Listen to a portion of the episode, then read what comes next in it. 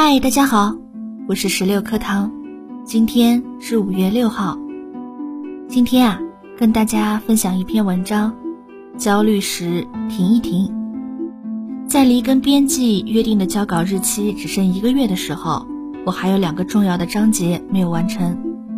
出差、讲课和大量的事务性工作让我几乎每个工作日都忙得喘不过气，我只能每天尽量早起晚睡，或利用周末的偶尔闲暇来追赶工期。某个周六，我为自己制定了完美的写作计划：早起，把手机调到静音，请助理把所有的应酬、工作延期，然后把自己锁在家里，看看在这难得的空闲的一天里，我能专心致志地写出多少字儿。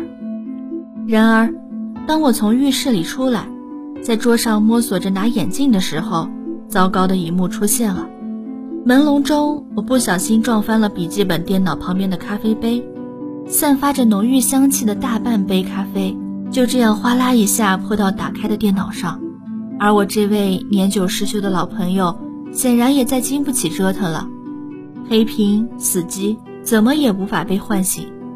我向助理求助，他建议我赶紧把电脑送去维修中心，很可能硬盘驱动器损坏了。就在我手忙脚乱地收拾残局时，一股懊悔自责的情绪在我心中升起。怎么会这样呢？好不容易挤出来的时间看来要浪费在修电脑上，写作计划估计又要泡汤。等等，这些想法怎么跟我打算写的主题那么像？别让消极情绪控制你，这是巧合还是老天送上门来的一个挑战？写到这一段内容的此刻，我正搓着咖啡在暮色下写作。经过抢修，存在电脑硬盘里的书稿文档被悉数拷出，助理又及时送来了另一台电脑。不到中午，所有的问题都被妥善解决了。当我打开一个空白文档敲下这段插曲时，我感觉到了前所未有的轻松。关于令人猝不及防的坏事件，从心理学家阿尔伯特·爱丽丝创建的情绪 A B C 理论的基础上，延伸出了一个 A B C 模式。当我们碰到不好的事件时，我们最自然的反应就是不断地想起它。这些思绪很快凝聚成想法，不管是有意识还是无意识的想法，都会引发行动，产生后果，比如放弃、变得沮丧，或者振作起来再尝试等。在咖啡事件中，多数人的第一反应肯定是沮丧、郁闷。然而，这样的负面情绪持续多久，随之采取怎样的行动，却是因人而异的。以我为例，我虽然也有挫败感，但有心理学知识的武装，我很快便调整好心情，开始集中精力解决问题，把损失控制在最小范围之内。而有的人也许会陷入负面情绪中，不断懊悔地抱怨，甚至脑补出更多的情节。天哪，一切都毁了，我还没来得及备份，存在电脑里的书稿如果找不回来，我这大半年我就白忙活了，重写肯定来不及了，接下来几个月的工作安排得满满当当，我无论如何也挤不出时间。我不但要跟编辑爽约，今年最重要的出版计划也要就此搁浅。这就是负面思维的多米诺效应了，也就是认为不好的事情必然接二连三的发生。如果我们习惯将事件灾难化，随着打击面的扩大，相关结果会越来越让人难以承受。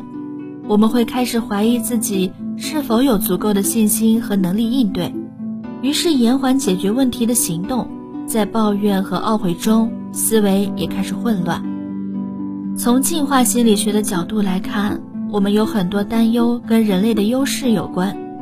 人和动物不太一样，我们的大脑前额叶非常发达，所以我们喜欢思考。其实动物也有应激反应，但它们不怎么思考，所以它们能够很快地释放情绪，然后达到平衡。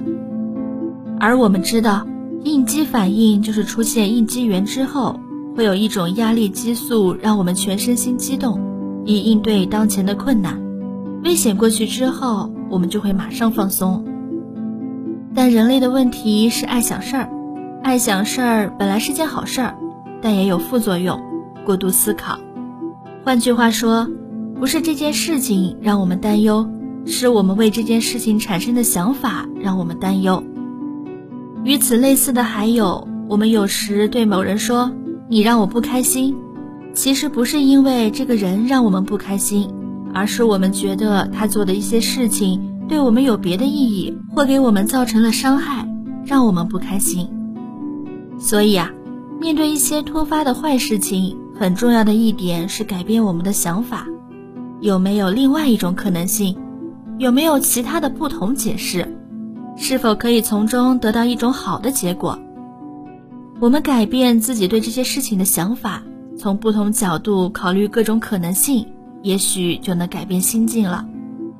还有一个建议就是，给自己三分钟的反应时间，让激动的心情平复下来，而不要带着负面情绪冲动行事。如果实在不行啊，就强迫自己集中精神数数，数到一定数字的时候再说话和做事儿。未完待续，请听明天继续分享。